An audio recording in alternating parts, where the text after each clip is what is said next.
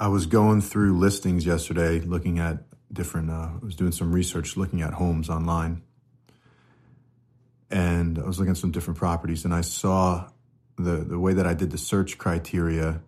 There was a house that was. Let's go. I'm going to just round the numbers right now. They were very close on paper, but for visual purposes, one was four hundred and fifty thousand dollars, and the other one was four million five hundred thousand.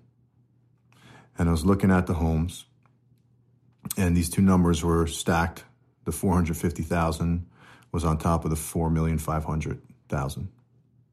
And I was looking at the two and it hit me like a ton of bricks, like a laser right right between the eyes and it's like what's the difference between the $450,000 and the 4,500,000? And the difference is one zero. And it was it was a breakthrough for me that that one zero it was one one placeholder if you will. One one symbol one character. And what was interesting about this is that i started thinking it's code. It's code that that enables this number to become bigger, the placeholder, the zero. If I was on my um, music production program or in Photoshop or even listening to this right now, as you listen to this this form, it's it's being transcoded digitally. My voice is hitting a microphone that there's some type of converter that's converting it into digital code, ones and zeros. So, you know, you can go into the whole thing of what our reality is and and isn't, and uh, simulation of some type of program, but there's something different that gets to happen in order for me to achieve that level of financial I'm going to say input. I'm not even going to call it success. I'm not even going to call it I'm not even going to call it a um, a win. There's something that gets to happen for me to achieve that level of financial flow through me. And I've looked more at it. That placeholder, I called it a character. Well, what about my character gets to change? What about my character can be different? What symbol we can call it a symbol what what does it symbolize in my life? What's happening that i can do something different in my life to achieve that? So it goes back to the inner work and the outer work. So the inner work of what do i get to be? Who do i get to be? And what gets to change inside me, quite literally, as I've talked about in a lot of the other podcasts, my, my programming. What gets to change inside myself for my programming in order to achieve that extra zero in my code.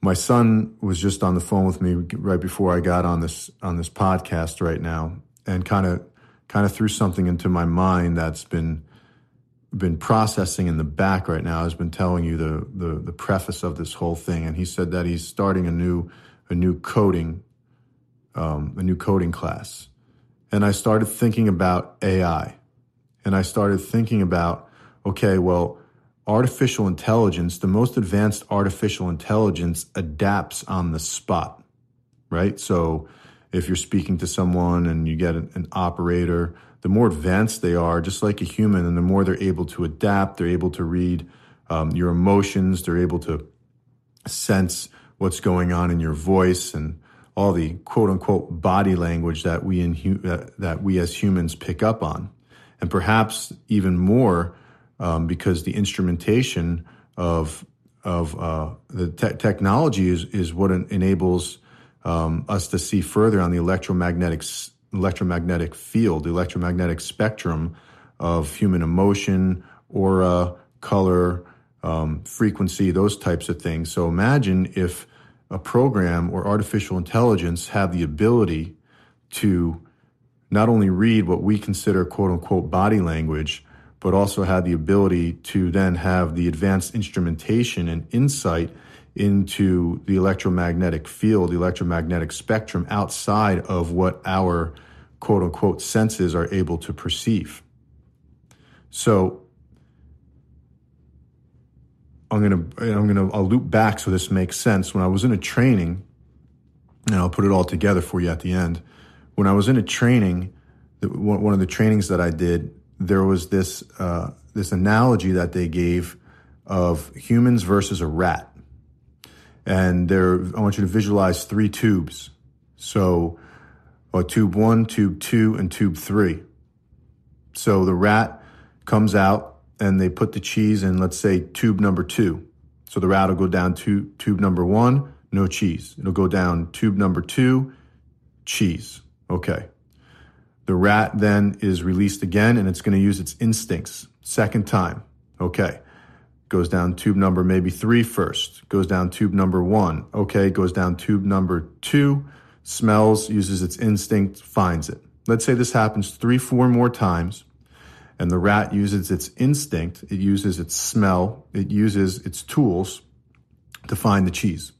But eventually, let's say now we're going on to the 10th or the 15th time, and the rat can, now has a pattern down. It's going to go right out of its cage. It's going to get rid of its need for smell. It's just going to follow its normal path and it's going to go right to where the cheese is. It's going to get used to where it needs to go. And then now let's on the 15th or the 20th time, let's take the cheese away from the second tube and move it to the third. So the rat comes out, it goes down the second tube on its normal path and it can't find it. Maybe it scampers back up one or two more times and then immediately instinct kicks over for the rat. And it goes back to using its nose, will trace up and down the tube, and before you know it, will be down in tube three.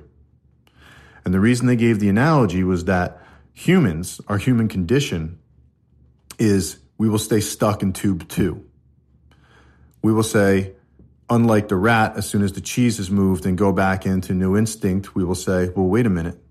Um, this is where this is where it was supposed to be. Well, I I, I knew the cheese was here before. Uh, well, I knew my relation. Just wait, no, she said she would meet me here at this time, or or no, this is this is where I was supposed to to live. This is how it's supposed to happen.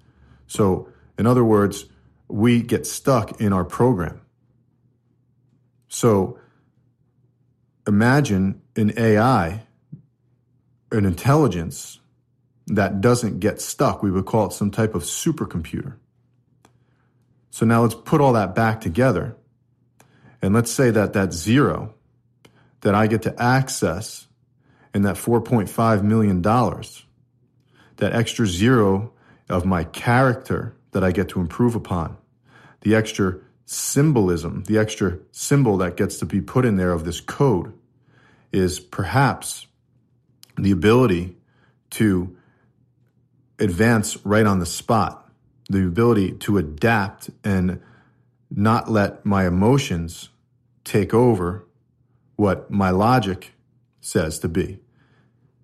And now this can get this is where self mastery comes into play because there's a balance that's what makes us human the passion, the love, the heart, if you will. So it's a balance of being able to drop down into the heart, having that love, that state of being that conveys what it is that you want to attract, getting back to the magnetism. So if we have this electromagnetic field, perhaps we already are the supercomputer Perhaps we're in some ways maybe creating ourselves, the artist painting themselves.